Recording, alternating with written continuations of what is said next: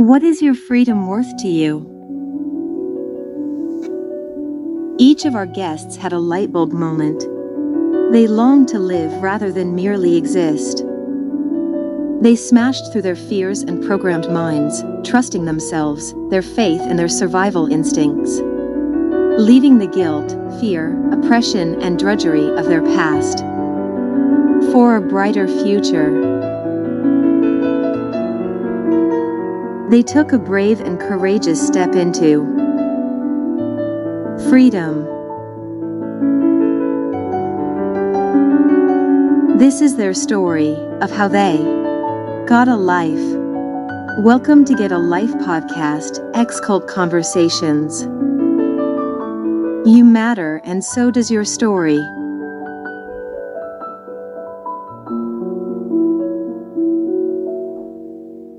Evening, everybody. Welcome to the Get a Life podcast. I'm here with my friend Anne and Ross, who you've met before, and our special guest with us this evening is Steve Edwards.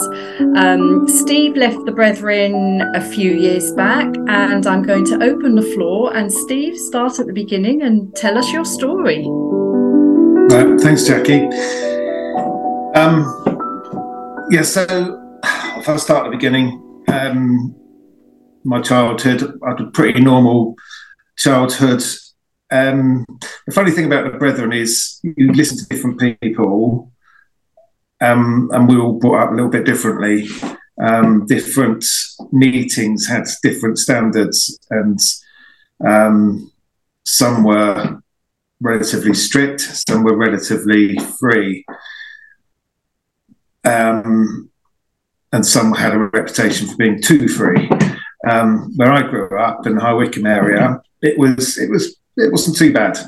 Um, and as a kid, when I lived in Marlow, lived down near the river, um, I used to come and go, even as a little child, on my tricycle. I would cycle down to the tricycle down to the town centre and High Street, and and growing up, um, I was free to come and go um, I always thought my parents were too strict because I had some another local family who had more freedom, um, and they had stuff that I didn't have that I wanted, but um, wasn't allowed.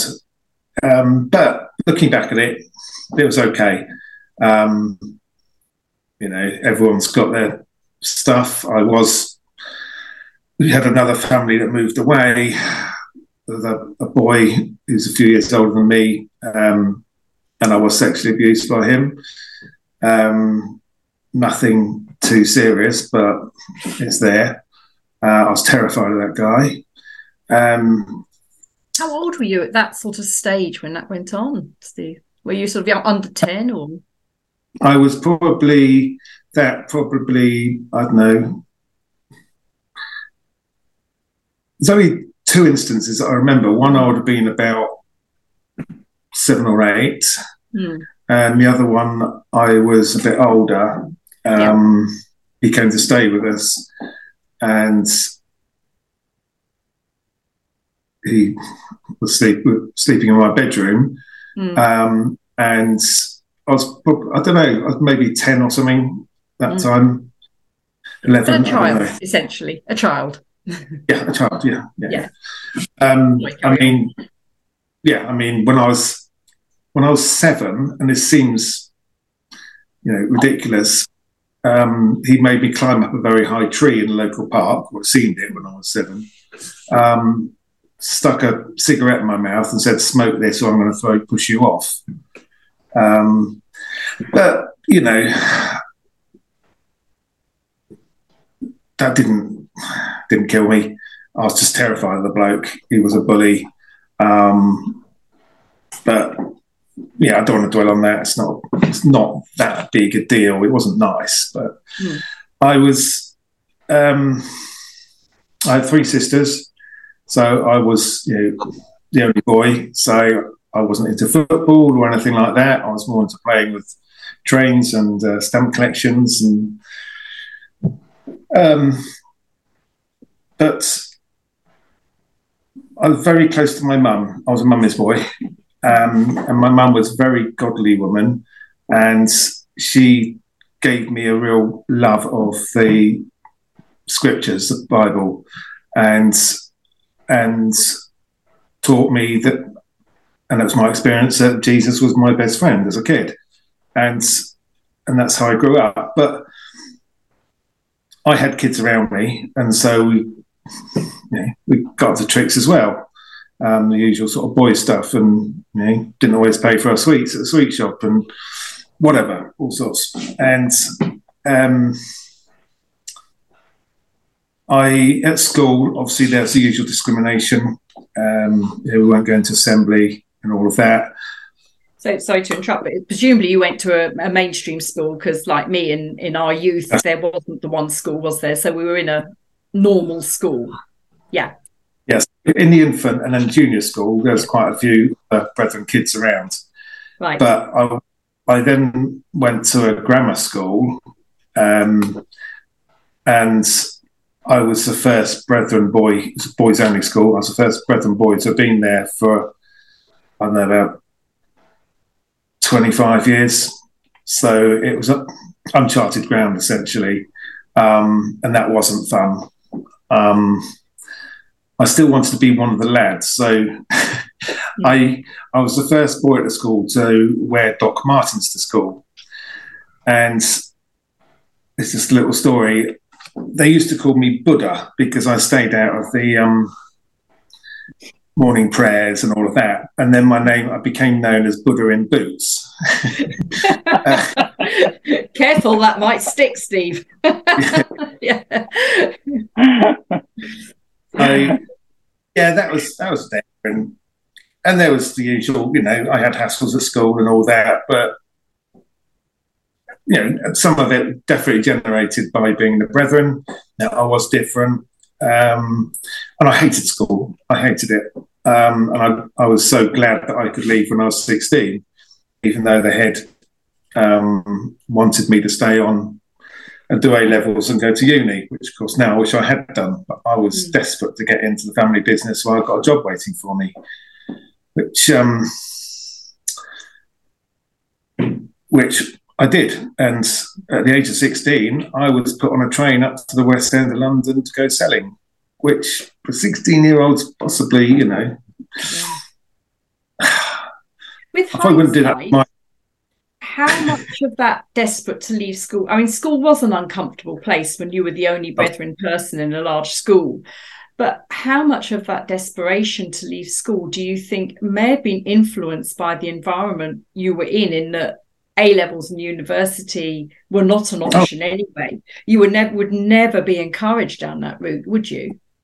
No, it's hundred percent. I mean, I did an essay once about about it. I don't know what the, my master thought, but um, the sort of theory about you're far better to leave school at 16 and get on and work your way up and earn money rather than stay on two years or three years at uni, not earning money until much later. Mm. And yeah, um, very much the brethren mindset. Mm. Um, so yeah, being the little rebel I was, you know, my mum would drop me off at railway station, and I'd pop into the kiosk and buy the Sun and Daily Express, um, and packet of cigarettes just to be really, you know, really cool. I hated hmm. smoking, hated it, and I I couldn't do it, but I did try, but I just couldn't bear it. Um, and so I, you know, I was thrust out there, and as soon as I could drive, I was given a vehicle, and I was out and about traveling the country, and I. And besides in sales, I was I had a lot of freedom, um, which maybe isn't actually that good for a 17 year old. You need a bit of discipline. I think everyone needs a bit of discipline at that age, a bit of structure. And I didn't really have any. I just go out, get orders, come back. I did all right. Business was good. So that was fine. And, you know, in between, um, I was doing dreadful stuff. I might stop off at a pub for lunch. And the first time I went to a pub in Watford, I sort of parked across the road and I reversed my car in so that I could make a quick getaway in case there was a big fight in the pub. Because, you know, pubs are they, yeah. Which pub was that, Steve, in Watford? Can you remember? I, it's in North Watford somewhere. It may not be there now anyway. and was really nervous going to this pub. And of course, there's hardly anybody in there. And I had a pint of um, for 50p or whatever it was. And yeah, and then I would not you know, get a pub lump sometimes. And, and of course, the other thing was I got pre recorded tapes, um, listening to music. Um, and I would buy wicked magazines like True Detective or something, you know. Sort of. um, I just wondered what you were going to say there for a minute, Steve, but yeah. um, yeah. And yeah, that did come later. Um, but yeah, it's a lot of harmless stuff. And I would stay away at a lot of places overnight. I'd stay in other, with other brethren in other places. And over the sort of three, four year period um, before I was married, I did that and I'd stay for weekends and and I, I enjoyed a good time. And I tended to stay with the more uh, lively element you might say. And unfortunately, did get some reports back from the local lead at uh, Wycombe um, that I my presence wasn't always totally appreciated. Um, and you know, one time when the ski slope, you know, it's and although someone took me there, apparently it was my bad influence that we went to this ski slope. Right. Um, we went to a fairground down at Plymouth once. I didn't know it was there. I was taken. I was very happy to go along, but you know, it's not the sort of thing we did. Um, but it's. Um, I'm going to come to a bit more about that later. But um, when I was 11, my dad had been to three day meetings with Mr. Symington at Coventry. And he came to where I've been staying for the weekend, and he was telling the family there all about it. And one thing Mr. Symington had said that the rapture was going to um, come within 10 years. So, as an 11 year old boy, mm. I knew I had to get married by the time I was 21 if I wanted to do what every boy wants to do. Mm-hmm. and yeah was my sort of a big priority in my life, and and um, and so I did. I got married at 21 and four days, mm. and um, I you know, even the dating, and I hear, I mean, Anne, my dating was completely different to yours. Okay. Um, it was my little sister's best friend. Um, initially, I picked her up from school when she was 15. um, and and just drop her off home. And her mum was quite happy. And then we'd go out for a walk. Um, and then she came to us, come to us for the day, and and we even went out for days on our own with parents quite happy about it. Um, and yeah, nothing untoward happened actually. It just just shows how terrified we were of consequences, mm. and because it only like a year or two before had been the seven day matter when people had been withdrawn from for seven minimum seven days for um, fornication, adultery, or unclean handling. Um, well. uh, um, and so, yeah, we are absolutely terrified of you know, being tarred with that brush. So, yeah, we got married. Kids came quickly, as they do, because they did. Um, and and yeah, we had you know, I was working in family business. We are doing all right. I wasn't making loads of money, but we were okay. And we had two little boys, and very close together, um, 15 months apart. And um, and we would do, you know, terrible things like we'd take swimming to local swimming pool, which they absolutely loved. It was great, but of course, it's like you mustn't say anything to anybody. Um, I remember one time um, when banned going to beaches, we went to West Wittering for the day on the Saturday, and the following day we were meant to be going out for Sunday dinner. And we just cancelled because we were terrified the boys were going to say, "Oh, we went to the sea yesterday." So, and, and when you look back on it, you just had a family day out at the seaside. Hey, when you look, yeah, but we understand that fear. When you're in, the fear is just, isn't it? It's um, yeah, it's just not worth getting caught. Yeah. So yeah, so we just had to feign sickness. Um, but yeah, um, and then you know, we our second boy he had a brain tumor, um, and after ten months, um, he had having had radiotherapy treatment. There's nothing else they could do. Um, he passed, which was a really tough period of time. Um, but you know, at that point, you know, previous to that, um, I had been having my doubts about God and all of that. Um, and and that actually um, gave me a lot of clarity. One particular day, I remember um, a little boy had had a um, brain scan. Um, this is about four months in, and we were waiting for the results. And you know, waiting and not knowing it was excruciatingly painful. Mm.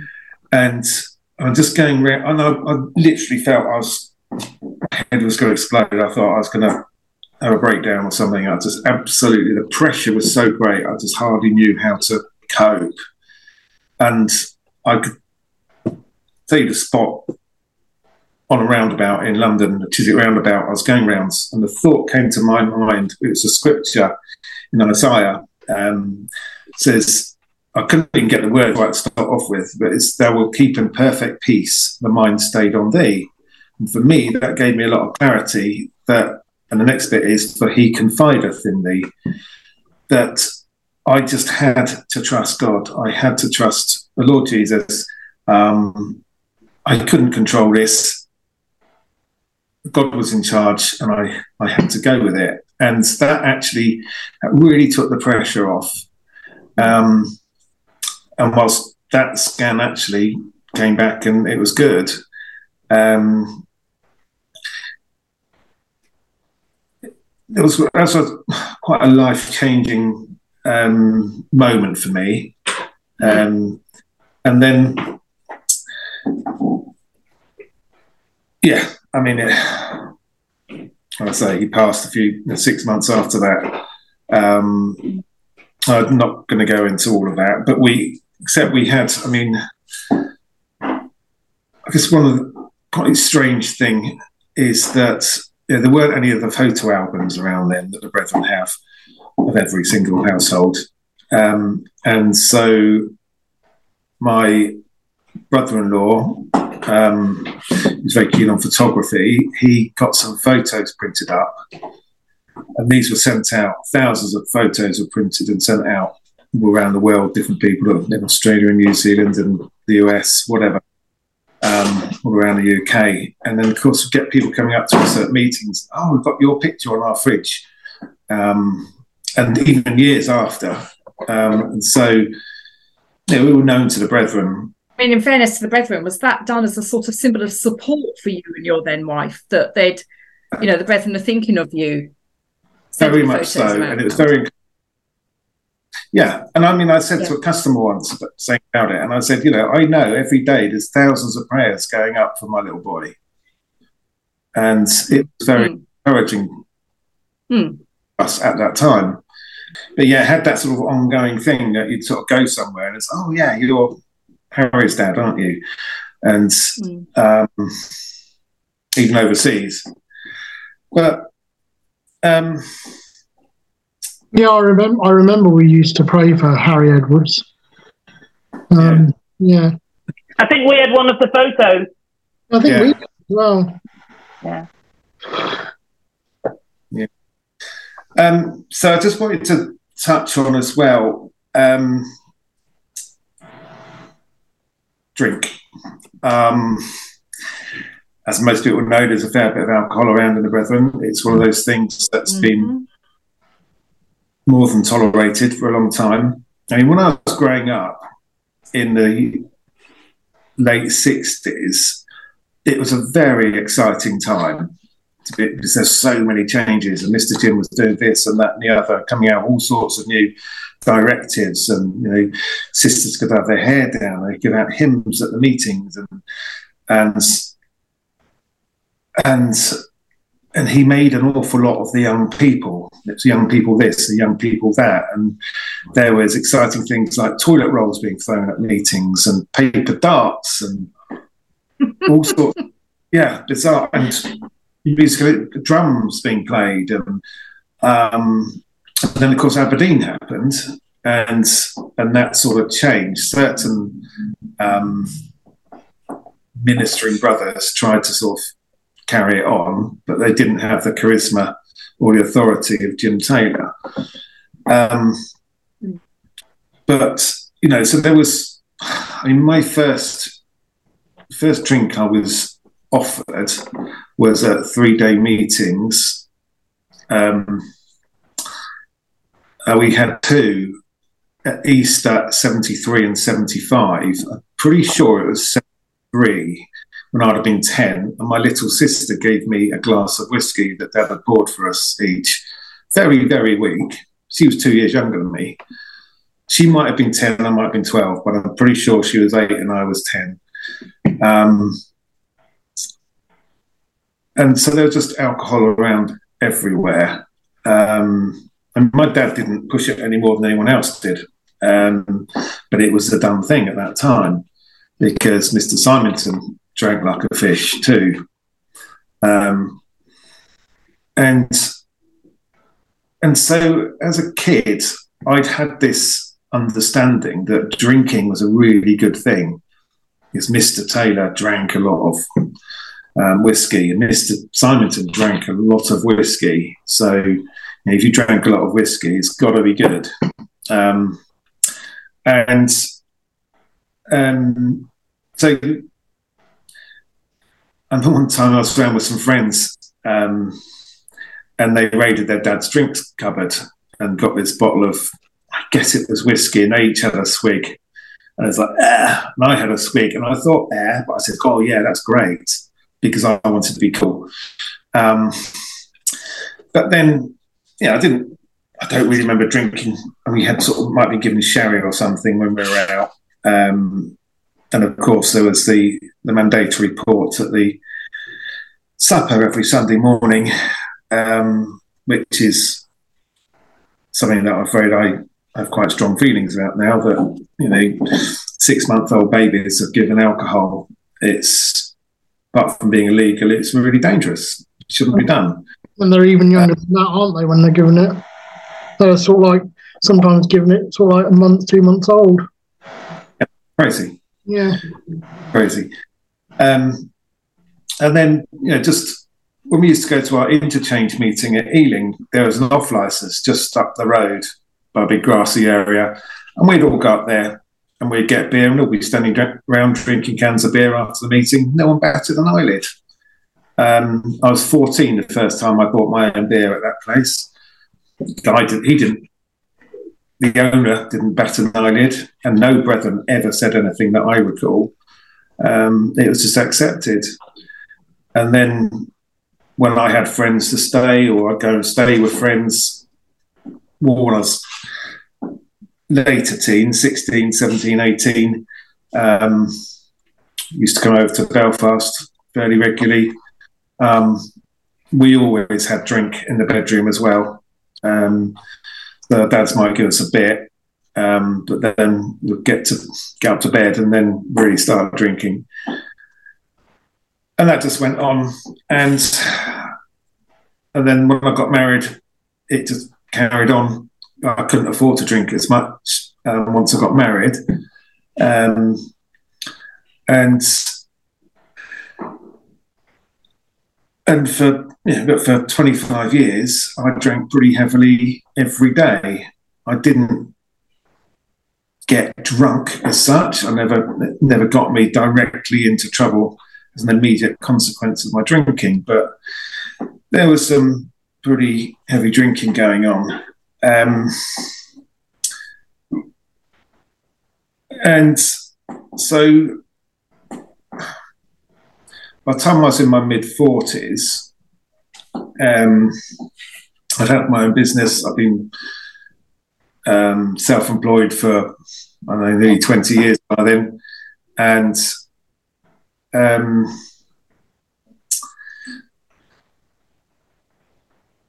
and we hit some circumstances where um, the business went downhill. We were in the gardening industry, and the garden industry basically crashed because the BBC, um, the Ground Force program, uh, which was very popular, um, a lot of garden centres closed um, or sold on, and lots of people in the industry had major problems, and we had major problems. Um, and that caused problems at home. We had some pretty serious marriage problems. Um, and it was New Year's Eve or early New Year's Day 2010. I decided to go and visit a certain guy's house. Um, and as an upshot of that, um, the following day, I found myself in the Priory um, Rehab Hospital. Um, and I basically,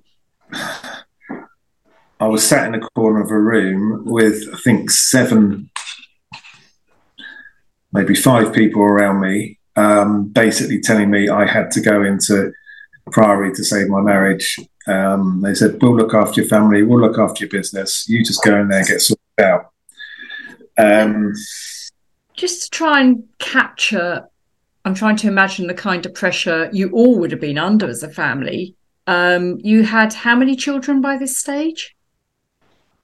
We'd had six, so lost one, so we had five at home. Yeah. So five at home, and yeah you've got a business that has hit hard times through no fault of your own and a house to well, maintain. I made some bad business decisions as well. Well, yeah. Eh, or maybe maybe we won't go into that one, but yeah, okay. But you you you've shown there. Um, I mean, it's a scenario that, in a sense, anybody could hit in their life, isn't it? Um, but what I'm trying to capture is you were in a very tight knit community what support did you feel at that time? I mean, again, I mean, I'm slightly embarrassed, Ross, because of what happened to you. Basically, the brethren they came together and they raised a lot of money, uh, and they paid for me to go to rehab. No loan or anything; they just paid, mm-hmm. and they mm-hmm. actually raised extra money, and they did some. They redecorated our hall, did new carpets in the hall staircase and landing, and other stuff. Um, very, very, and that was across the board. But then um, the interchange and even some brethren outside of the interchange um, gave money. It was, yeah, it was amazing. Um, and but there was, well, I'll come to that maybe a bit mm, when sure. I came out um, but going in, I was terrified because, um, you know, I'd I'd never you know, eaten with anyone who wasn't brethren. And on the way, I, I asked one of the folk with me, I said, you know, what am I going to do? What about eating? And they said, oh, no, you, Mr. Hales says you you just basically go with it. You do what they tell you to do. So if you're meant to eat together, you eat together. Um, and so I was really nervous. Um, so yeah, I went into this very protected um, space, basically a secure psychiatric hospital at the end of the day. Locks on the windows, locks on the doors. Um, I had been through, I'd had suicide attempts, and I was actually on, um, I was on hourly suicide watch while I was in there because I was in a very, very bad way. Um, because just after I got in, I had a visit from a couple of brethren guys who basically gave me some more information about stuff in the marriage, which hit me really hard. Um, So they, And- basically, they basically kicked you when you were down.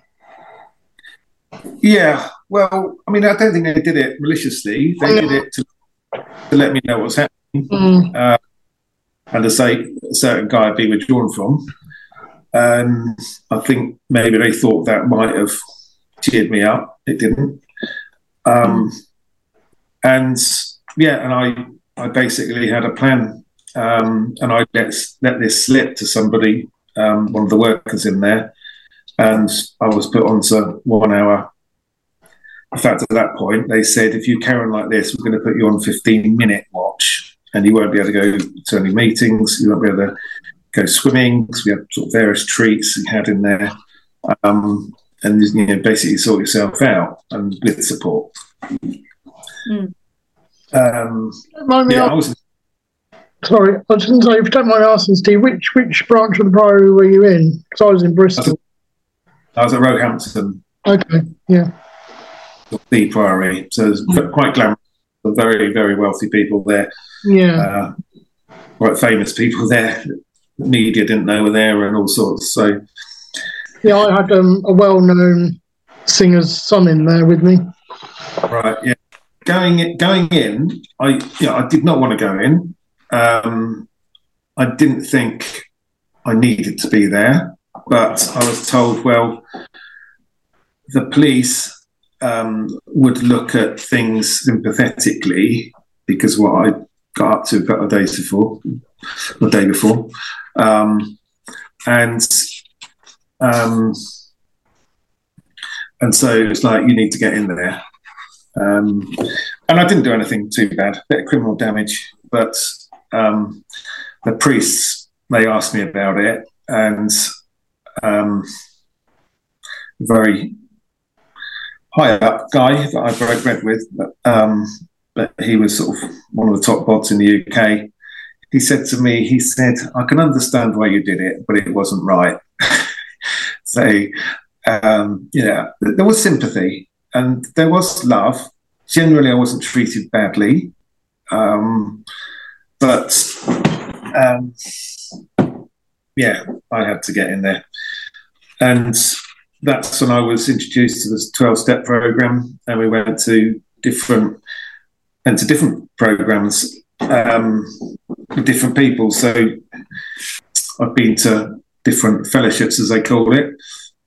Slightly ironic. Um, there's Alcoholics Anonymous. There's um, Overeaters Anonymous. There's um, Cocaine Anonymous, there's Drug Addicts Anonymous, there's you can name it. They say there's 57 varieties, a bit like Heinz. Um, whatever you've got, there's something.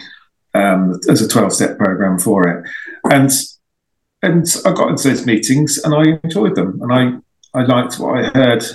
I didn't buy into the program, but I enjoyed the social side of it, and particularly when I came back out. Um, I did find you know, quite a lot of support there, and um, it was a positive input in my life. Uh, and when I came out, I continued going to meetings. Um, not everyone agreed with it, but I was under the understanding that uh, Bruce Hales it had his approval. Um, and some brethren were very positive about it, and some were quite negative about it. And I got it both ways from different ones. But Yeah, I had exactly the same experience. yeah, yeah. Because I've been in the Priory, I mean, previous to that, Brethren had got involved in my business and been trying to help us. But basically, this one guy that was helping me, um, he said to one of the others while I was there, he said, you know, there's some businesses you just can't grow. He'd had it with one of his businesses, so he'd kindly given it to a brother-in-law. Um, but you know, it gets a point. and the, our industry was in free fall. Um, the best one in the world. We had a product that had been very fashionable, and we could sell it for almost any price. And now we had huge stocks um, of product we couldn't sell at any price. It's just it was gone. It was horrendous. Um, so they arranged for me to get a job in another Brethren business where I worked. I would do like an eight hour stint there, starting early in the morning, and then go to my business in the afternoon. Um, by which time I was down to just one employee then. Um, and sort of limping along. Um, and I was under huge pressure to actually get rid of it, basically just dump it. Um, but I had huge investment in it.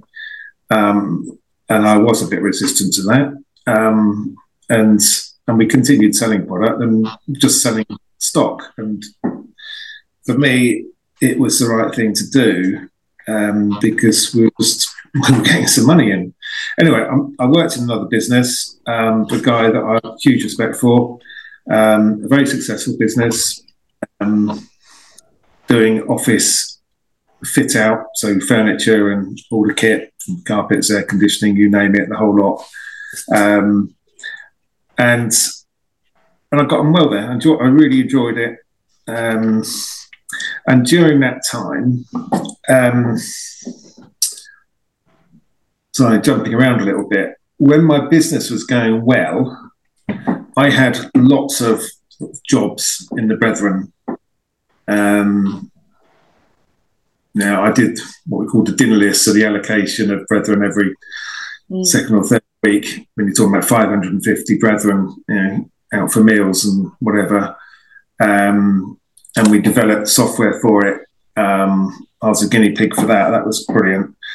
And I was a um, regional director at Unifocus, the sort of um, precursor of UBT, and and lots of other stuff. Um, I was involved with school, and um, that's one thing. I used to do PE with the boys. Obviously, the boys had to be separate to the girls, um, and used to take them to five-a-side football or whatever. Um, and at um, one particular year, at the end of the year, I said to the trustees, and they were happy with it, that I wanted to you know, give the boys a bit of a treat, and we'd go to Go Ape. Mm. So I sent out a letter to the parents, and most of the parents were fine. Some parents like, no way is our child going anywhere like that. It's a common entrance. I said, what about when you go to Tesco's? But you know, mm. yeah, yeah. And then another time we um we'd been over to the war graves in Belgium, and we thought it'd be really good to take a load of kids over there. So we took um I don't know a year of kids, two carloads of us. We went over to Belgium for a day, went around the, the, war graves, and you can go. Actually, there's some of the old trenches. You can actually see what it was all like. And it's a brilliant day out, and then to Bruges in the afternoon. Um, kids absolutely loved it, but, but some folk they were like, "No way, we're not doing that." So even within our own sort of city, um, different people had different standards as to right and wrong. Um, anyway, back to when I was, this is about 2012, I got this job. Um, and around that time, there was a lot, of, lot going on with the Charity Commission, um, who had raised, they basically refused an application for the Brethren um, on a meeting room in Somerset, I think it was, or Devon. Um, and on the basis that the brethren didn't um, demonstrate any public benefit from the charity. And um, I Yeah. had a little bit of a different. to clarify for that, I think that was actually off the back of a law change, wasn't it, in 2006? Yeah, because Yeah, the because- had always had charitable status, but the law changed to say that charities had to prove the public benefit to demonstrate. That's where they came unstuck. I think Um, it was after seven seven bombings, wasn't it? Because Yeah. some of the guys that were trustees of a Muslim um, church, That's right. and and so to be fair, I mean, I had a bit of a difference of opinion from the brethren, but you don't really like to say it at the time. Um, and I did say to one or two, I don't know why, just don't go to the charity commission and say, sorry, we've got it wrong. We've done, we've always done. We never had to do this before. Tell us what we need to do, and we'll go with it. I think they would have respected, Mm. but instead, the brethren Yeah, tried I to mean, prove being charitable. I think they absolutely would because um, we actually had a meeting with the Charity Commission some years back, but after 2012, and they very much came with the ethos we encourage charities to change. We're not there to just strike them off the register willy nilly, you know, without a thought. We're there to try and encourage them to ah. make the changes necessary so they are fulfilling charitable benefits. Yeah. And so I can see where your logic came from, Steve. Just Yeah. make the change. Well, I mean, to me, it seems you know the brethren had they've been fulfilling the law because you know back in whatever the eighties, and there was that big case, um, and we then had to put notice boards up outside the every meeting. Mm. Um, as far as I was concerned, the brethren thought they were fulfilling the law in what they were doing. Um, and we could easily just said, just show us what we need to do and, and do it. But instead, had this massive campaign to prove that the brethren had always been charitable, Mm. which is not how I've seen it. I Mm. mean, as a kid, I'm not allowed to ever put a penny in a charity box. Expressly said that. It was said you would give to the brethren, not to outside the world, the charities outside. If you had spare money, it's given to the brethren, wasn't it? It yeah, was. it was um, it was it was called an unequal yoke, wasn't it? Where Right. we were Yeah. we were entering into what the rest of the world were doing, and yeah, yeah, yeah. And even like Mufti Day, a lot of Mm. kids would Yeah. wear Yeah. non-uniform clothes to school because then they would have to give some money to Red Nose. to some charity. Yeah. Um, so um, I don't want to dwell overly on all this, but um, there was a um, Baroness Berridge basically did a um, well, there was a recording of a speech in the House of Lords, and um, and we watched it as a family because that was on the approved, that was on the white list that you could watch on your laptops. Um, and so we watched it, and some of the stuff she said in there, I thought was just didn't make sense. It wasn't right. Mm. And so I actually called her office and said, "Look, you know, it's a great speech, but honestly, some of it you um, you've got wrong. It's not all correct." And so she said, "Well, do you want to come and tell me what it's really like?" So yeah, I did, um, and corrected quite a few um, misconceptions. Um, I didn't go there to badmouth the brethren. I didn't um, slander anybody or make anyone out to be worse than they were or anything like that. Um, it's my no. This is this is really what we do, and you know, they were labouring under some got some really odd stuff that they thought the brethren did. Um, and they didn't. No, so they didn't get bank mortgages, and it's like, yes, they do. That's just one thing I remember. Um, anyway, that sort of snowballed a bit, and I got involved with um, a number members of the House of Lords and the House of Commons, um, senior clergy, and government departments and the media. Um, and it got quite big. It was quite scary. Um, but um, I just want to. There was a point when um, that comes a little bit later, but I'll come to that then. I'm just going to read a little bit because I've got. Hmm. I wrote a lot of stuff down. So I was going to publish a book, which is still it's there. Um, but after a period of time in October 2013, we went to a um, it's called the Achievers Cinema. Mm. No, not cinema, seminar in um, in one quarters, and about two and a half thousand brethren there, and, and we parked up and we went in. We got our drinks and bacon roll and what have you, and then queued up to go into um, the main auditorium, and um, and even then there was two queues. There was a male queue and a female queue, and um, the men's queue was shorter because we didn't have any handbags. Um, and I went through the X-ray scanning machine. Um, it didn't respond to me, so I had nothing on me, um, and I had to wait while they were frisking some people in front. Um, so I said to the guy that was overseeing it all, I said, "Oh, you want me to? You know, you're going to frisk me?" And he said, "Oh no, you're all right." And so I went through, um, and my wife came with me. Just to clarify, this is a brethren seminar, but not a meeting. Have I got that Just correct? Yeah. So so it's basically brethren frisking brethren to check what they haven't got recording devices. What was the purpose behind that? Yeah, devices or um, cameras or anything. Okay. Telephone. Achievement seminar. Yeah, for kids. It's for school kids. We take Oh to our right. I there. see. It was for school kids. Okay, right. Just trying to sort of clarify the scene. Yeah. Yeah. Yeah. Anyway, we went in and we sat there and we waited around, and there was talk that um,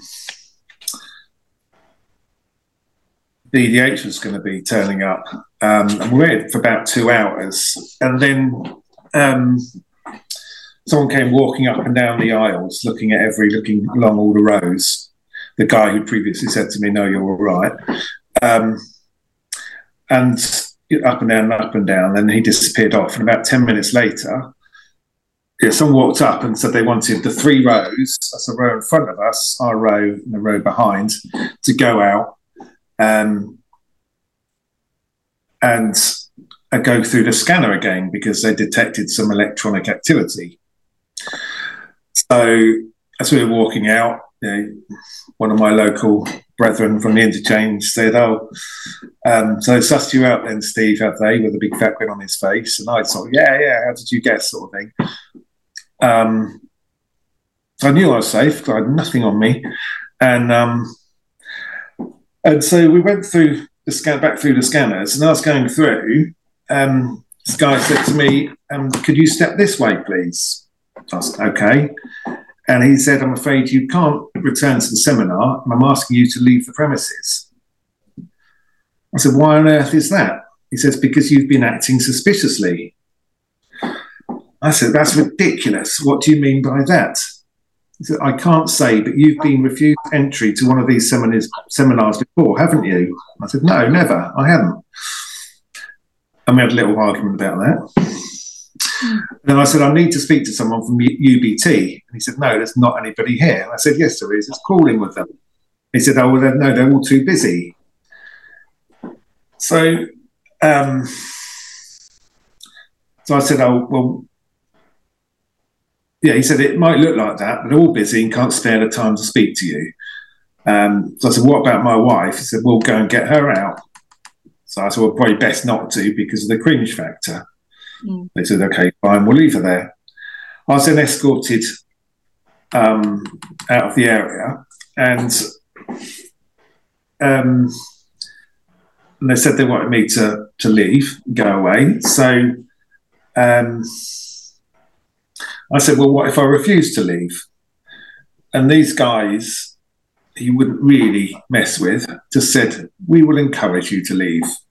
So I thought there's no point I'm not going to. Were, they, were these brethren guys or proper security or what? These were security guys, the sort of official brethren of security. Right. So these Yeah. were security guys, presumably employed by the Brethren to yeah. And and where was the seminar actually held? Had a hall been hired or some sort of venue? No, it was the UBT headquarters at Warwick. oh, at they've got- Warwick. Yes. Yeah. and a huge web had been turned into an auditorium. Okay. And also, just for the listeners, how much had you had to pay to go to this seminar? I haven't got a clue, can't remember. It was refunded. Yeah. Well, let's look on the bright side, eh? yeah. Um, So, so they have this seminar set up, but they obviously bring in scanners and independent security pe- personnel. But from the way you're describing it, bear in mind the only people there are Brethren community people Yeah. who should all be one big happy family because that's what they like to promote, isn't it? Their sense of community. But Yeah. it sounds like you went through something akin to airport security. exactly the same. Yeah. Yeah. It is. Yeah. Yeah. Um, I mean, and that was all done by the brethren. These security guys are more on the ver- on on the outside, on the boundaries, Right. just sort of keeping it, make sure we weren't being sort of mobbed by Yeah. opposers. What was it because BDH was going to be there, or was was that general in the seminar? No, I think that's always like that. Um, Right. There was a rumor he was going to be there, but he, he didn't turn up. Um, so anyway, uh, they then had to get the keys for the cars because the cars were parked in, locked in. So I couldn't just drive off. So they then had to get the keys to a couple of cars in front of me and move them out of the way. Eventually, I got out and started to drive off, and a little white van came out behind me with a like great big long aerial on top, and um, and started following me. So we had a little bit of fun. and I got rid of him, and um, but I was, I mean, I was in a mess. I was completely freaked out. It was horrible, horrible. Mm. Well, you didn't Um, know what you'd done. You didn't know what this was all about, presumably. No, I didn't. I had no. I mean, okay, so I had been in touch with persons that the brethren might definitely wouldn't be particularly impressed about. Um, I didn't realise that anyone knew anything about it. This is the first I knew of it. So they, they must have sort of got onto something, but didn't have any real evidence to catch me red-handed. Unfortunately, I wasn't red-handed. Um, and then I heard a, a rumor afterwards that I was covered in wires. Was a rumor that was going around the country. God. Yeah, and that was we, we know about the, the, the Chinese Yeah. whispers amongst the closed community. Yeah, They get more and more fantastical, don't they? they do. Mm, yeah. because BDH was in the country, we also had an invitation to the Sutton, um, where I'm going to speed this up a bit because there's other stuff I want to talk about. Um, but he turned up there and I was eyeballed on the way in by these security guys and came over to greet me when I parked the car and said, Can you come with us, please? And I said, What's going on? He said, We're going to search you. As long as you're okay, you can carry on as normal. So they searched me. They I had to take my belt off, my shoes off. They took the pen out of my pocket, tried to take that apart to make see if there's a microphone or camera in it or anything. And there was nothing. Um, I wasn't so stupid as to go there with anything with me. Yes, I had. I'd got my own laptop by then. I got my own phone by then, but I wasn't taking those to fellowship meetings or brethren Mm. seminars. Um, and yeah, so and then so got inside, and I sat right at the back of the brothers' rows on the end, waiting to hear my feel my collar be felt, and um, after about half an hour, there was a, oh, Steve. I was like, oh, here we go. And it's like, we need this row to move out um, to make room for more sisters because there's a shortage of seats for sisters. So then we go out, let's go out in the foyer. but they got big screens up so you could see um, BDH once he was there. And so I was standing by the screen and it's, oh, Steve, can you come and sit over here?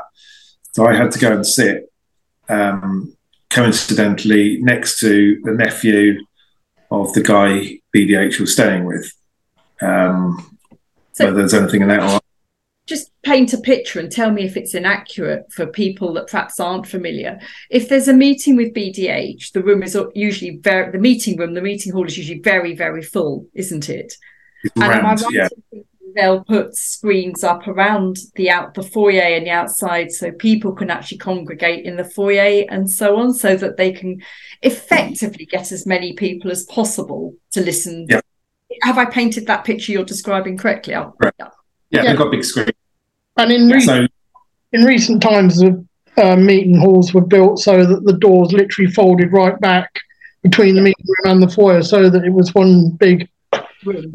Yeah, Yeah, well, I was outside for you, and even though I sort of I could see into the room where I was sat, I couldn't see the front row. I didn't get a glimpse of the great man, but I could see him on the screen. Um, like a pop concert, really. Not as much fun, I don't think. No, maybe not as much fun. to the stage. Yeah. Um, But so it was. I lost a lot of weight that week between those two instances. I, the, it was horrific, absolutely horrific. I was totally freaked out Mm. because nobody came up to me and said, "Steve, you know, we think you're doing something." It's all completely this elephant in a room, and Mm. nobody said. anything. Yeah. Uh, my wife and older son, they came to me one night and they said, you know, "What's it all about? There must be something." I was like, "I don't know. I do not know why it's happened." Um, well, you know, it's slightly tricky because I had a pretty clear hunch why it had happened, but I didn't know why it had happened. So I said I didn't know why it happened. Mm. Um,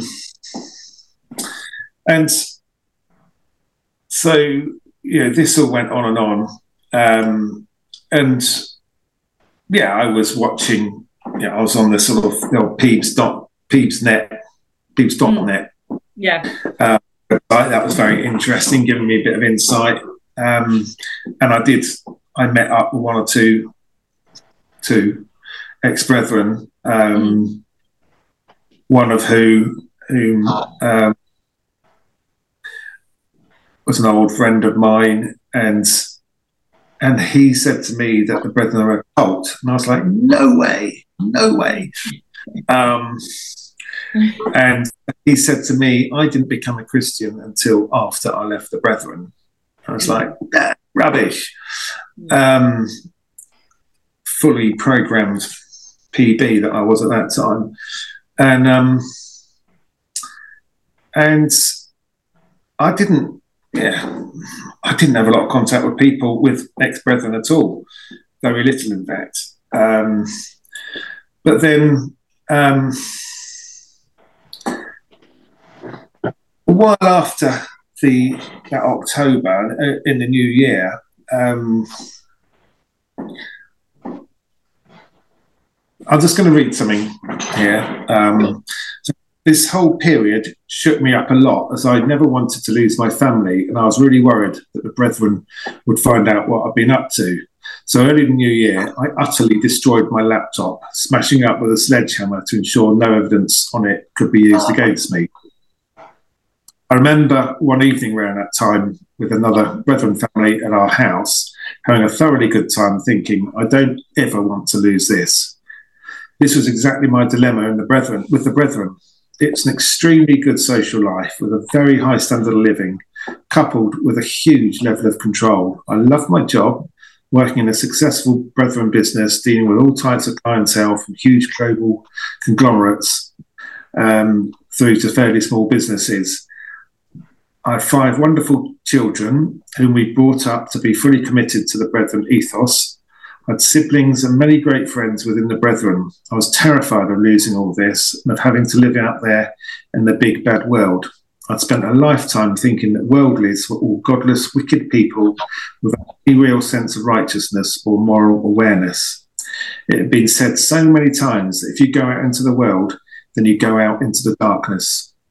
John Hales had said that to leave the testimony where we were privileged to have the most light was the spirit of apostasy. The brethren looked down on other Christians and referred to them derogatorily as Christendom. The brethren are so brainwashed into a state of mindless conviction that they are right and everybody else is inferior in terms of character, discernment, lifestyle, ethics, and knowledge of God. It is commonly stated that we don't want to un- unchristianize anyone, but whatever. The, the sense being that unless you're in the brethren, then you're not a real Christian.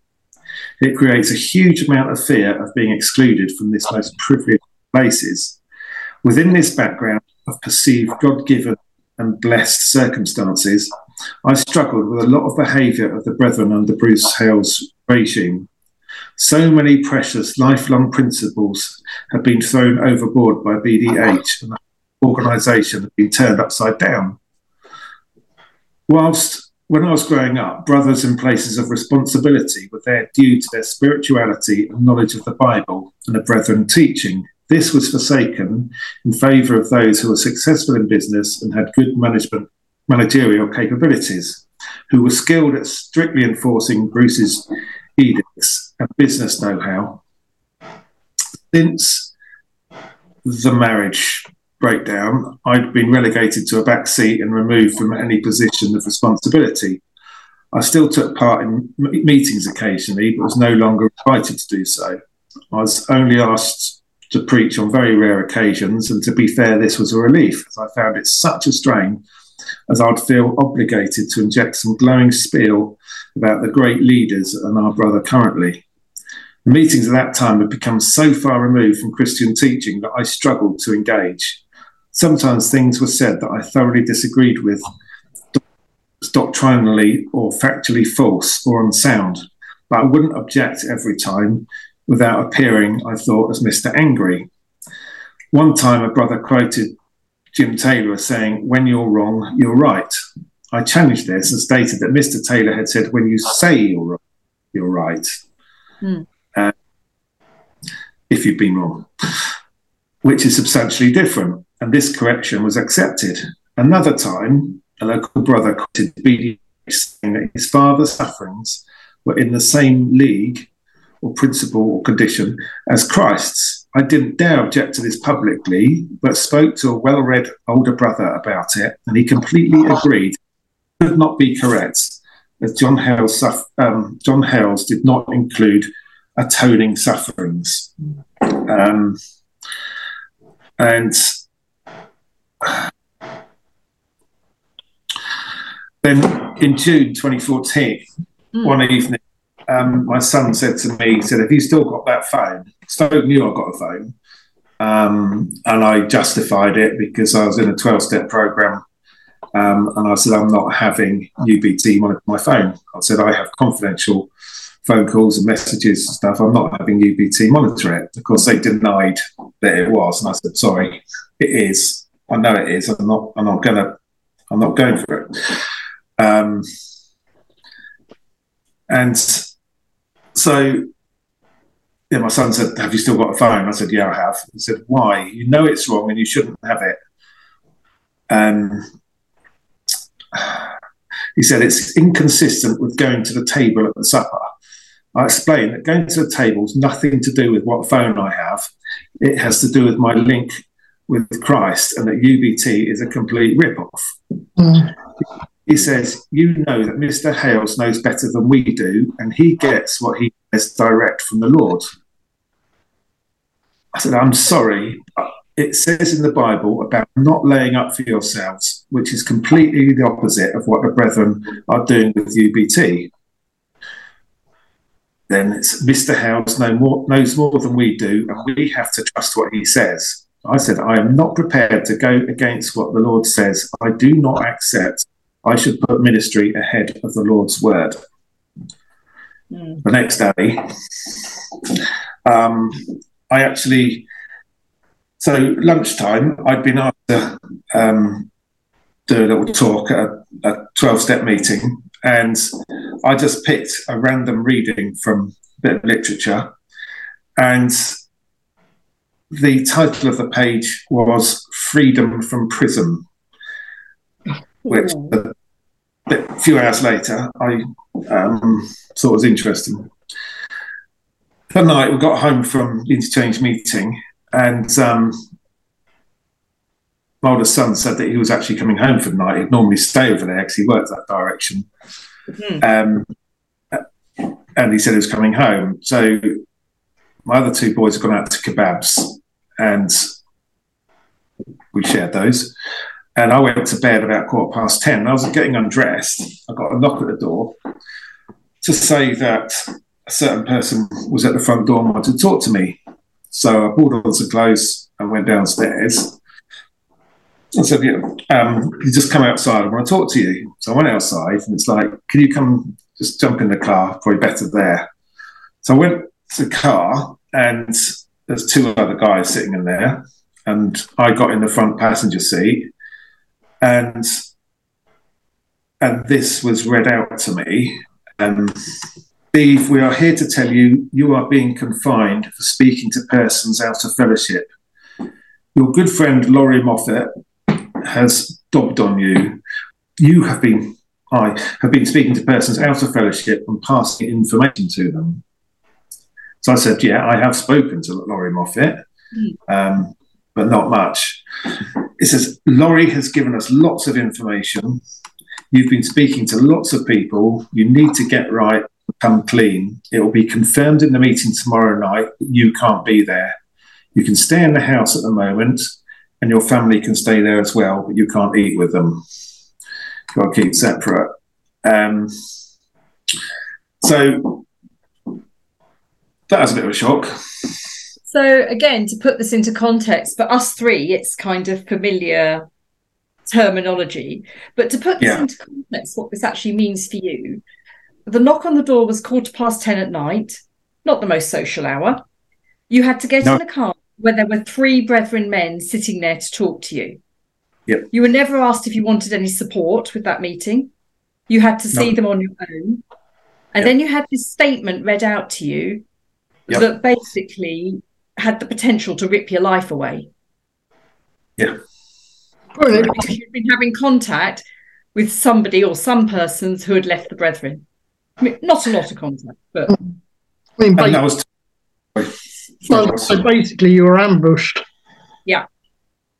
Yeah, essentially. Um, because actually, one of these guys agreed to be at the meeting. You wouldn't have known anything was going on. No. And then the other thing that I think it makes me feel quite angry, you then get told the brethren will discuss this at the meeting and you can't be there. Mm. Now, how is that right?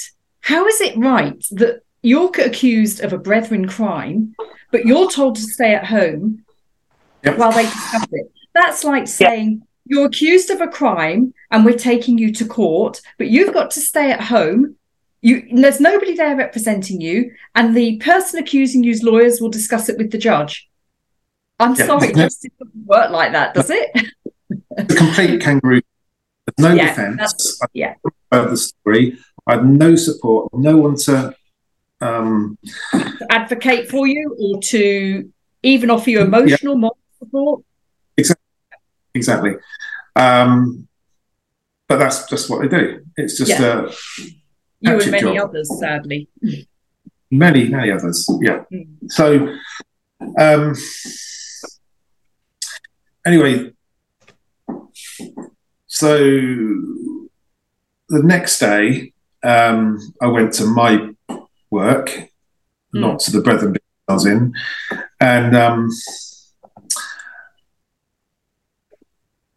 and nobody contacted me or anything until um, in the evening, and I'd actually gone to a, a twelve step meeting, and it mm. was what the double basically. There's one at six thirty and one at um, eight o'clock, and I decided to do the double. Mm. When I came out of the eight o'clock one, which was nine o'clock, um, guys there had said to me, I, I explained about you know what happened a little bit, And so some guys said, "Well, we're going out to a restaurant. You want to come with us? Come for a meal." So Mm. I might as well.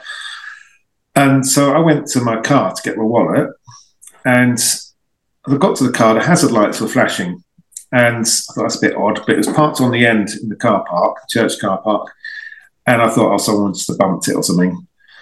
And I got in, and as I pulled the door shut, like, that's a bit weird. And I looked round, and um, the rear passenger window was smashed. And um, now this is my recollections from the time. I'm just going to read. Um, I looked for and found my wallet, which had £80 cash on it, on the front passenger seat, um, and got out to survey the damage. I checked that my briefcase was untouched and found that my laptop had gone from the front passenger footwell. My laptop was a few years old. It was, it was desperate need for replacement. Um, my wallet, which had been on my on the front passenger seat with eighty pounds cash in it, was still sitting there. But this wrecked old laptop had disappeared from the passenger footwell the day after I was shut up. Now, obviously, the brethren wouldn't do anything like that, No, but strange things happen, isn't there? Yeah. Um, Do I do I sense some sarcasm there? Was this a, a would this have been your own laptop, so an independent one, or a UBT laptop? it was a UBT laptop, rented one, yeah. Yeah. So it probably wouldn't have been a huge amount of good to a smash and opportunist, would it? Really? But it had lots of records on it, lots of brethren Yeah. stuff. Yes. Thankfully, anything that was vaguely incriminating was always on a memory stick, Right. Yeah. which they, which sorry, wasn't stolen by a passerby. Yeah. Um, or passers by. and presumably you never got that laptop back. no, no, we reported it to the police. Um, I got a crime number, but no, it's funny. Something you'd think something like that would have been dumped, Hmm. and someone would have reported it, and it would have been yeah. But no, no, it wasn't found. Um, maybe someone thought it was valuable out there. I don't know. I'm sure there Um, people thought had valuable information, Steve. Let's leave it there. Yeah, we we went out to a restaurant, and while I was there, I got a phone call from one of my priests. Um, I sort of dived out of the restaurant because I didn't want to, anyone to think I could possibly be anywhere so wicked. Mm. And a chat outside, and I told him about it. And said, "Oh, you poor guy," you know. And so, anyway, so, um, so yeah, I mean, the guys I, with, I was with, they were very kind. You know, they didn't let me pay for my meal. Um, and you know extremely supportive. Um, I just said on here that this was my first social meal in a restaurant, and I felt very out of place Mm. as the environment and situation was so alien.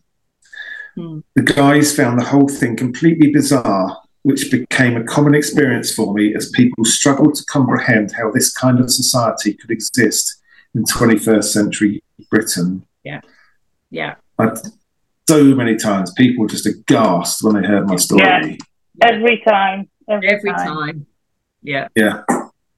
So then I had to tackle um, the brethren job thing. Um, and I was basically summarily sacked from that. I did show the letter, which of course I've still got, um, to a barrister that was um, at one of the meetings I went to, um, as in the barrister, central London high flying barrister. Um, and he said that is nothing but religious discrimination. Mm. So anyway, we can leave that for another day, but might come in handy sometime. Mm. Two pages of A4 of all the reasons why I was sacked, and none of it was anything to do with my job. No.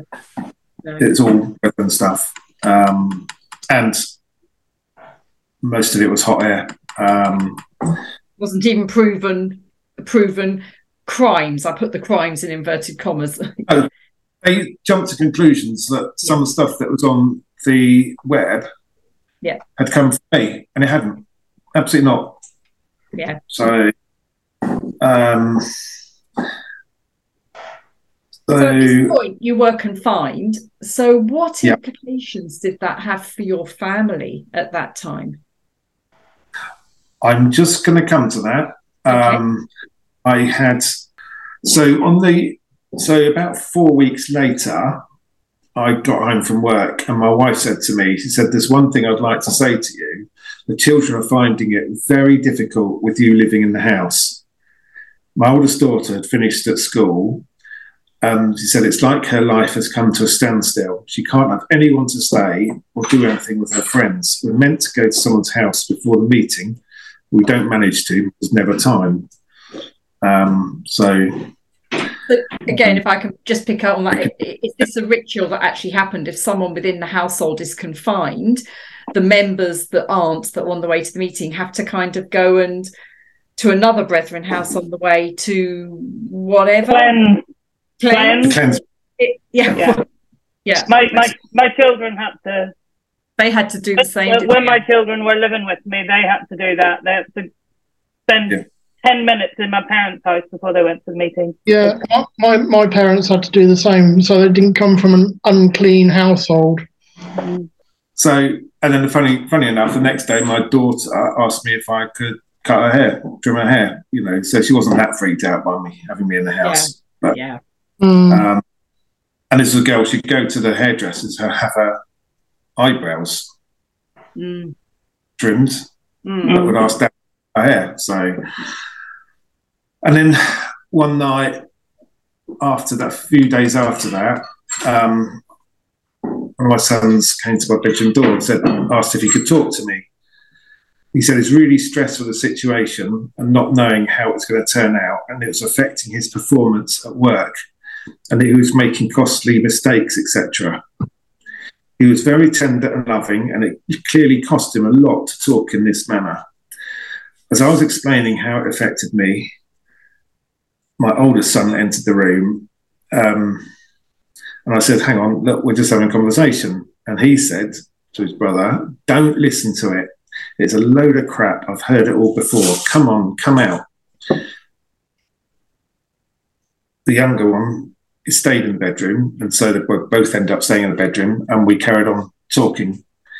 And so the younger one said that he believed in BDH and held him as a prophet, um, citing an example he'd heard the previous weekend in about a French brother with a vineyard that BDH had told him to sell. He also spoke about some brethren's business experience, how they've been advised to, um, they've had some business advice in view of selling their business. Um, and basically the sales shot up. And then they were told, no, actually, you keep the business because the testimony needs money. And a regular quote at the time was BDH is the testimony. So the testimony needs money. Um, Mm. then the younger of the two expressed himself that if I was going to reject BDH, then he had no place with me and wanted me to leave the house the opportunity. The older brother said that in view of the pressure on the kids, I should leave. He said that his younger sister didn't want to come home when I was in the house. He said that from her point of view, she'd always relied on me as her dad, even when there was problems. And then suddenly, at the age of 15, she learned I was rejecting BDH, etc., etc. And it was a massive shock to her.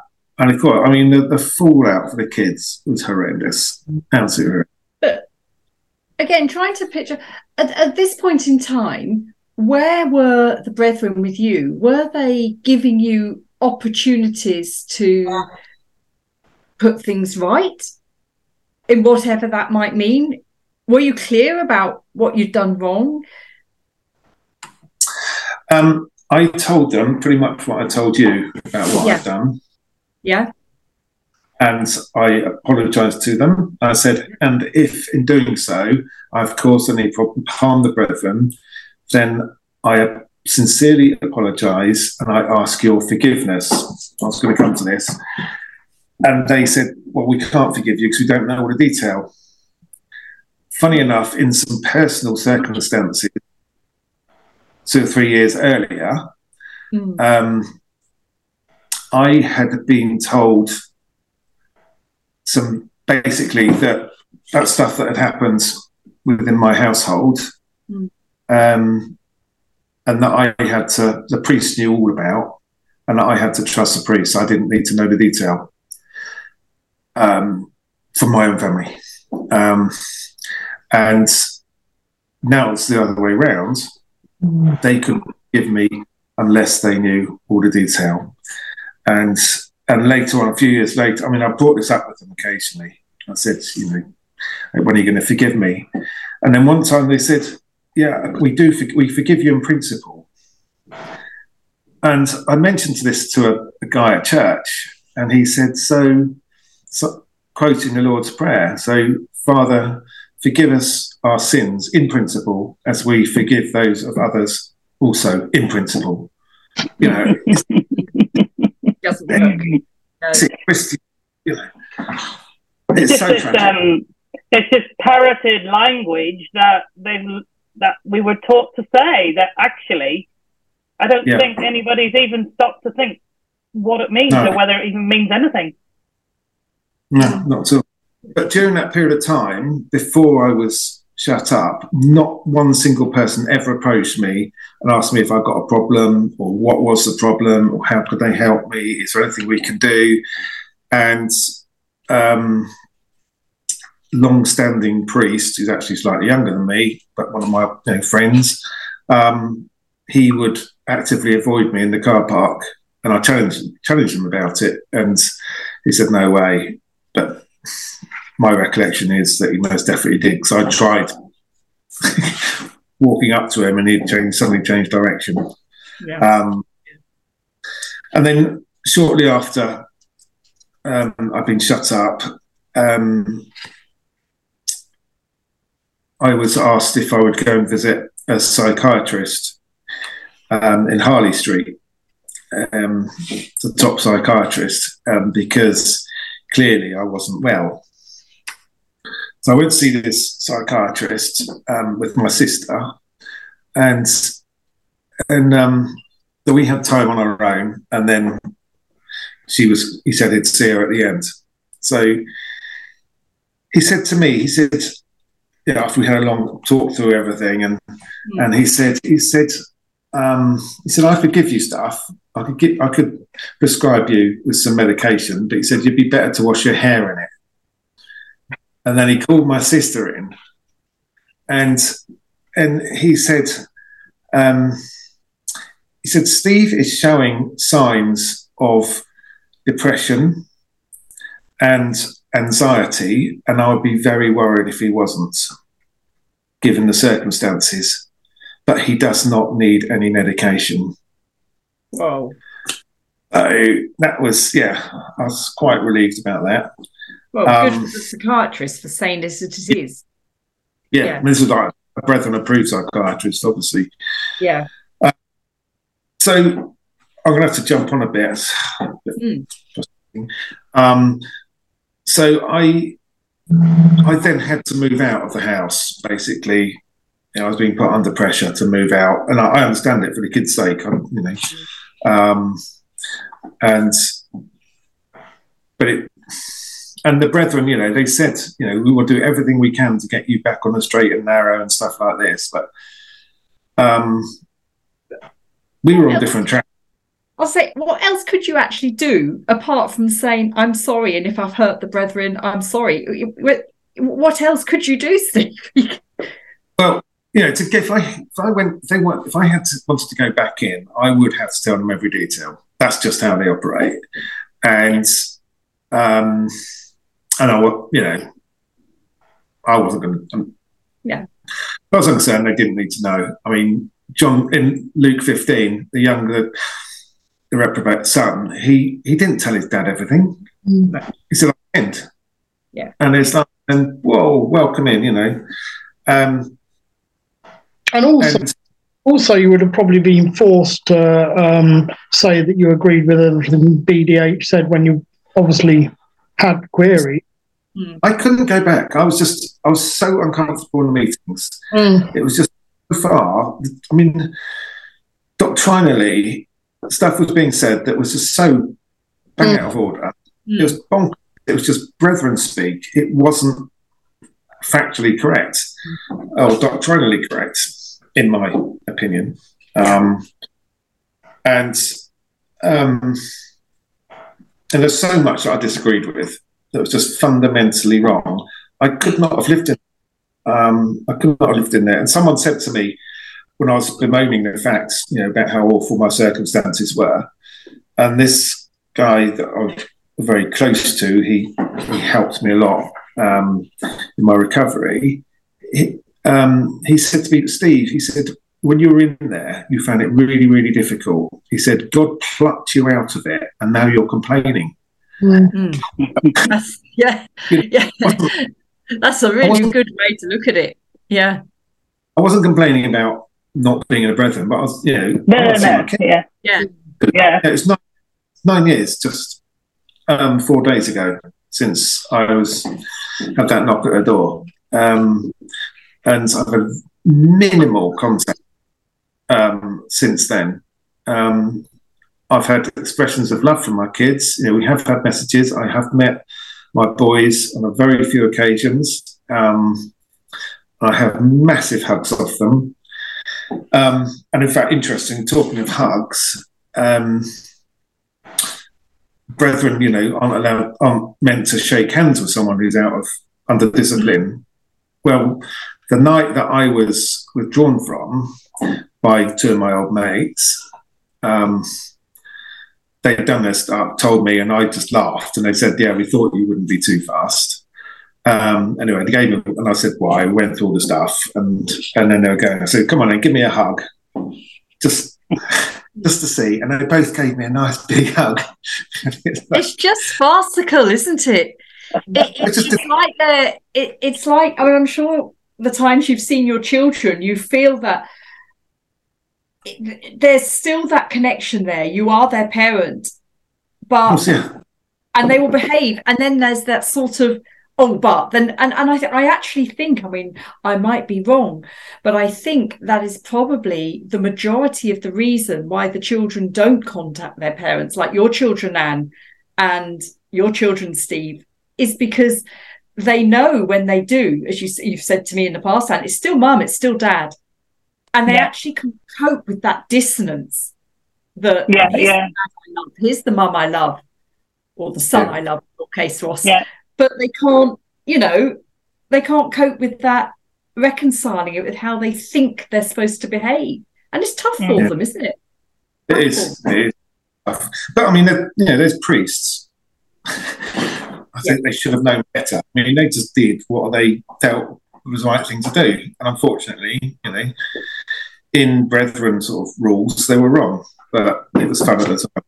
Um, so, just fast forwarding a bit, I then um, I went to a variety of churches because my faith had suffered. I'd struggled um, through all of this because you know if this is really what Christianity is all about, then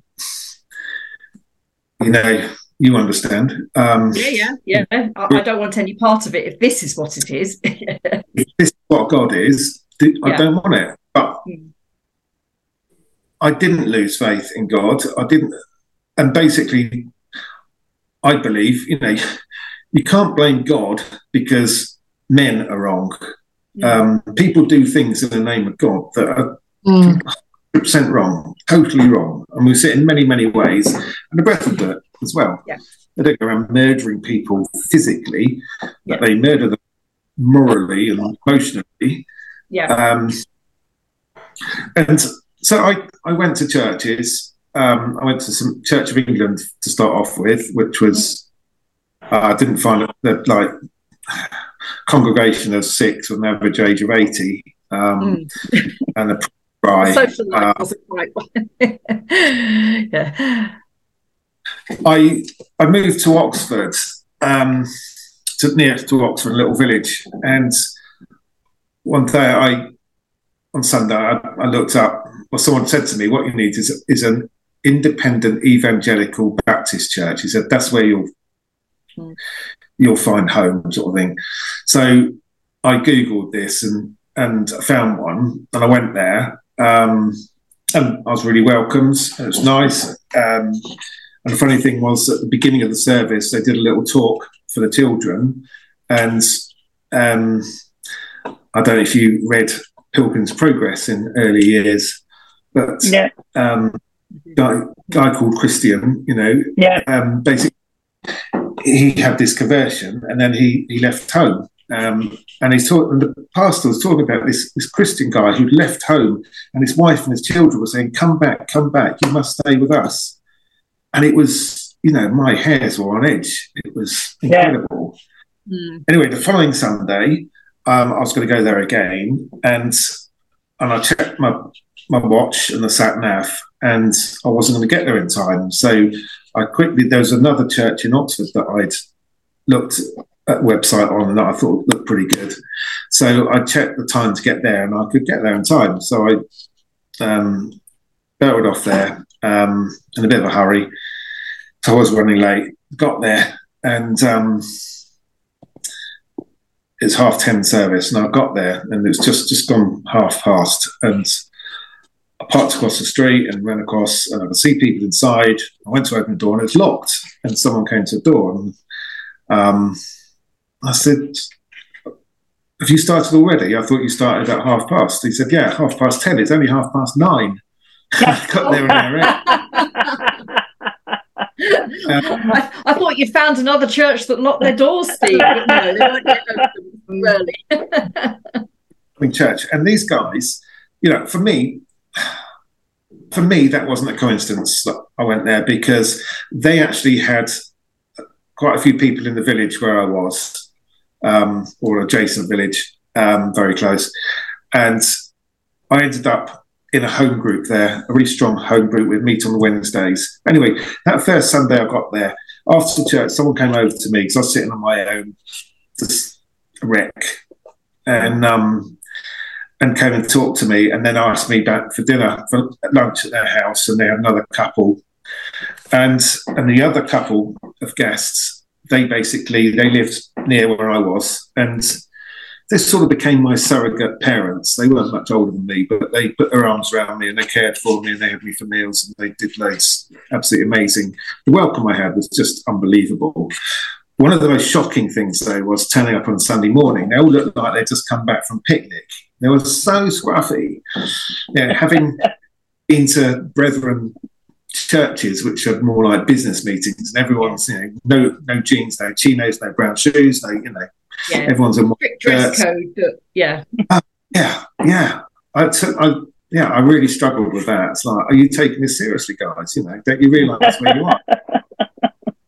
um, and so um, I'm going to accelerate this a little bit. There's a lot I wanted to talk about here, but I found, you know, the welcome I had there was just absolutely amazing. The support, the love, the care, the kindness, um, without anybody asking for anything back. Um, I also found that guys that were 20, 30 years younger than me were better read in their scriptures and better understanding doctrinally of the scriptures. Mm-hmm. And I, you know, I was a fairly, I was fairly proud of my knowledge of scriptures and the brethren. You know, I was one of those clever clogs who, when anyone said, "Oh, where's the scripture about?" Mm-hmm. I want to be the one picked up the mic and said, "Yeah, it is in sort of Ezekiel 26, verse 14, whatever. Honestly, go out there and the chalk and cheese. I was like, nothing. Yeah. Um, it's incredible.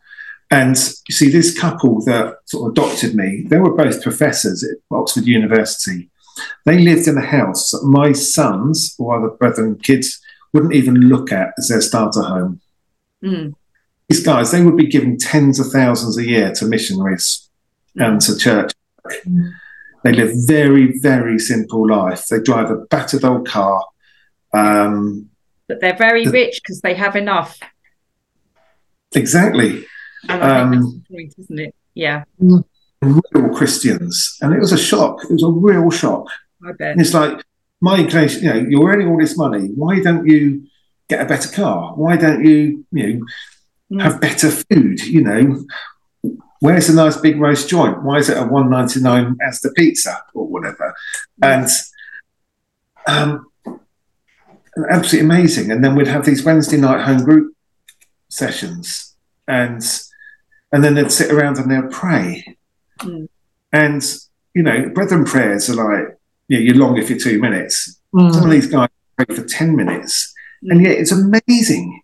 And I would listen, rapt attention to the way I didn't know how to pray. No. When I left the brethren, my prayers were shopping list. It's God, I, want, I need this and this and this and this and this and this. Mm. You know, make this person well. Give me some orders today. Help me do this and da da da da da. Um, and I've been taught, you know, very differently that I need to pray to ask for the grace to get through the day. I need to be able to um, have that faith in God that God knows better than I do um, he knows the beginning from the end or the end from the beginning. You know, the brethren talk about their prayer meeting as a power meeting. That's blasphemous. Do they really think they know better than God and they have to instruct God on what to do? It's yeah. bonkers. It's crazy. Yeah. really crazy. Yeah. And and so um,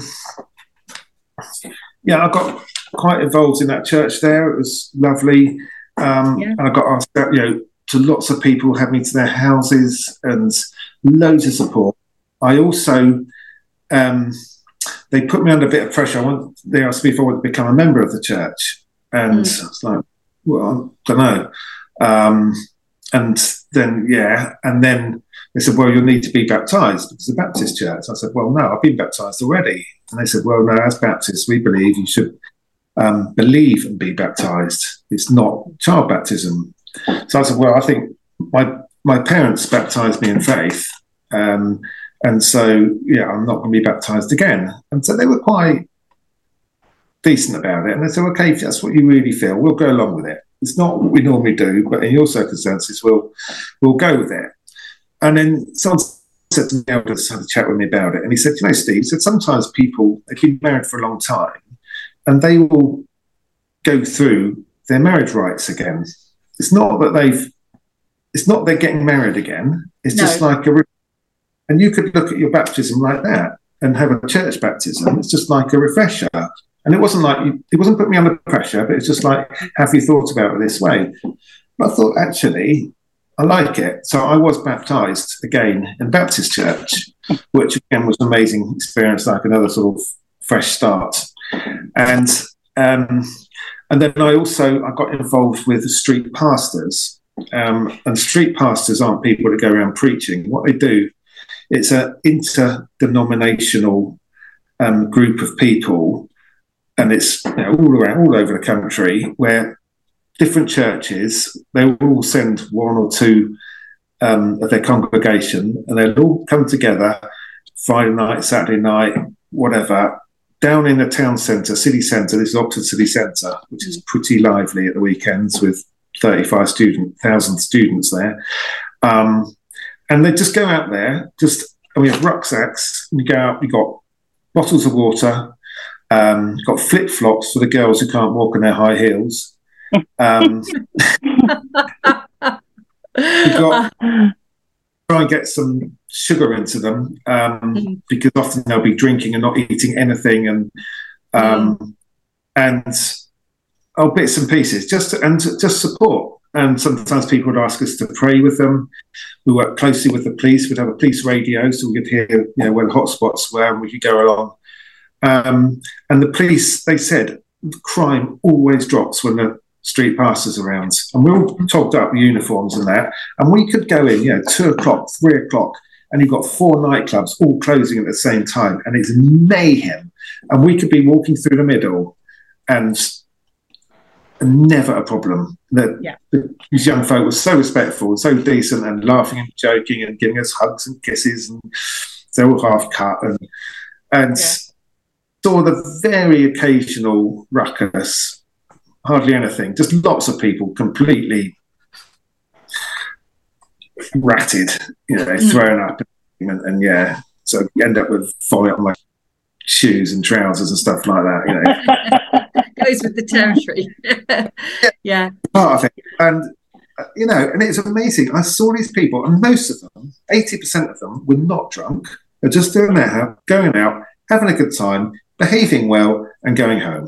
Mm. Not, not what we were taught in the Brethren. Absolutely fine. Um, and and then also, you know, I've met up with um, extended family who were drawn from decades ago, and yeah. I've and re-established links with them, um, and and with ex, you know, I had brethren, ex brethren invite me abroad, and I stayed with ex brethren abroad, mm-hmm. um, and had great times. Mm-hmm. You know, there is when I was in the brethren, the thinking in there is if you go out, you go out into darkness. You yeah. will, you won't make it. It's terrible. It's wicked. It's evil. Everyone's bad. If you go out, you're giving up your Christianity. It's such a load of rubbish. You know, the, most people are lovely. Most people are very decent. Of course, there's, there's some weirdos. There's some horrible, nasty, violent, grotty people out here. So there is in the brethren. Mm. And um, but most people are fantastic, and the reception I've had at churches has been amazing. The teaching I've had at churches knocks the spots off anything, anything I've ever heard in the Brethren. Um, there's, I'd also say for anyone who's in the Brethren or coming out, there's some fantastic stuff on the internet. A couple of really good preachers. One is John MacArthur, um, American pastor, who's in his 80s. He's got thousands of sermons. Um, and he's very, you think you're listening to Brethren. His, his theology is very close to the Brethren, um, but he knows what he's talking about. And he doesn't practice the extreme stuff that the Brethren do. He's, you know, he would eat, he would have a meal with someone. Um, he would help people. He would go out of his way to help people. Um, and another one, Michael Youssef, who I think he's from Egypt and he converted to Christianity. Um, absolutely brilliant. You know, the, the teaching that's available um, is amazing. And I have a great life out here now. I carry enormous sadness around with me. I'm desperate to see my kids. I've got children in law that I don't know of and haven't met. I've got grandchildren that I don't know of and haven't met. It's heartbreaking. I have occasionally, you know, might be in the cinema or watching a movie at home. If if there's something that involves reunion, someone comes home or someone meets up after a long time, I have a physiological reaction. I don't see it coming. I will suddenly do a big, like a, it's like a panic attack, and I'll be in floods of tears. Mm. And it is I can't do anything about it, and um, it's bizarre. And I'm not necessarily feeling sad. It's just a deep. I don't mm. know where it comes from. Deep, say, physiological, emotional reaction that just explodes from inside me when that yeah. that nerve gets touched. Bang! It's, it's right in it's it's right in the gut it is. Yeah. For me, it is anyway. It's this. Yeah. You know, I can feel it a bit even hearing you talk. It's just this. Yeah, it is. It's just this gut, um, deep, and, deep sadness. But it, but life is so good out here too. It's not. You know, we should never feel guilty because because no. we've been set free. Whatever the reason exactly. is, we've been set free. Um, and you know it's it's those that are left behind that I'm learning. Yeah. Definitely. It's harder for them. I remember um, you'll remember the sort of uh, review period in 2002 2003 and my husband saw his mother for the first time in 27 years now he was obviously cut up but i will never ever forget the look on his mother's face he was close to his mother Mm. Um, yeah. But she's coming from being in the Brethren and she hadn't seen her son for 27 years. and the look on her face I, it was I, will never forget it it's impossible to describe but it probably was the visual of that gut feeling that you feel mm. you know um, and and that's when you realize the system that those poor people are in it breaks people as you say it breaks people but i think what you've said, Steve, is so important because we hope people in the Brethren listen to our discussions. That's why we do them. We do them to help people who don't understand the Brethren, but we do them to hope people in the Brethren listen. And it's not to be bitter and opposed and all the things we're accused being. We've said that so many times, but it is to say that actually, look at you. You you've you've come out. Um, you've had to lose everything but you've actually found a faith that's kept you really strong. We also know that's not for everybody that leaves, but you do not need to fear that you will lose your faith just because you leave the brethren. And I think that's the big thing to get through. Um, in fact, you'll probably find it's better, you know, if you leave the brethren, which seems to be the oh. experience. Yeah, yeah, yeah. Um, just to go back a bit, you talk about the gut feeling. I just want to share for me um, personally, if I'm watching a TV program or watching a, a film at cinema, if anything comes up about death or burial, my mum's like nearly 90, and I know she's going to go soon. I'm in floods of tears, and you can't you can't explain it. It's just that gut reaction that you have. Yeah. Yeah. Yeah. Yeah. Yeah. It is.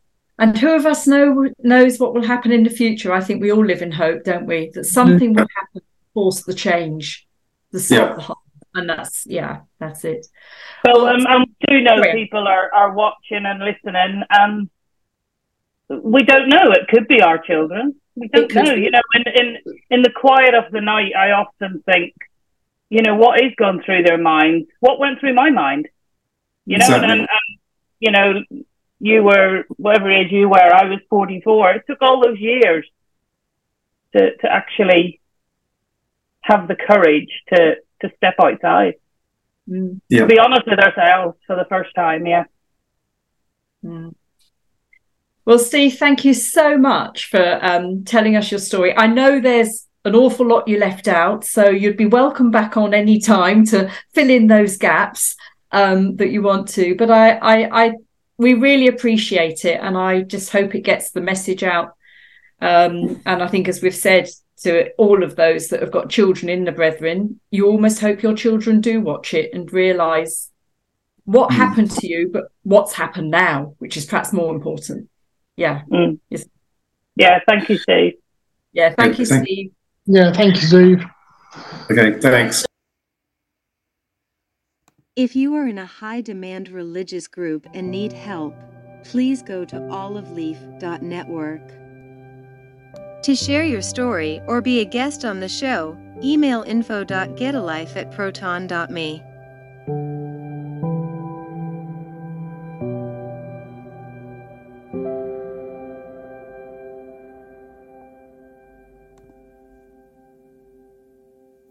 Please remember to like this video Subscribe to get a life and comment.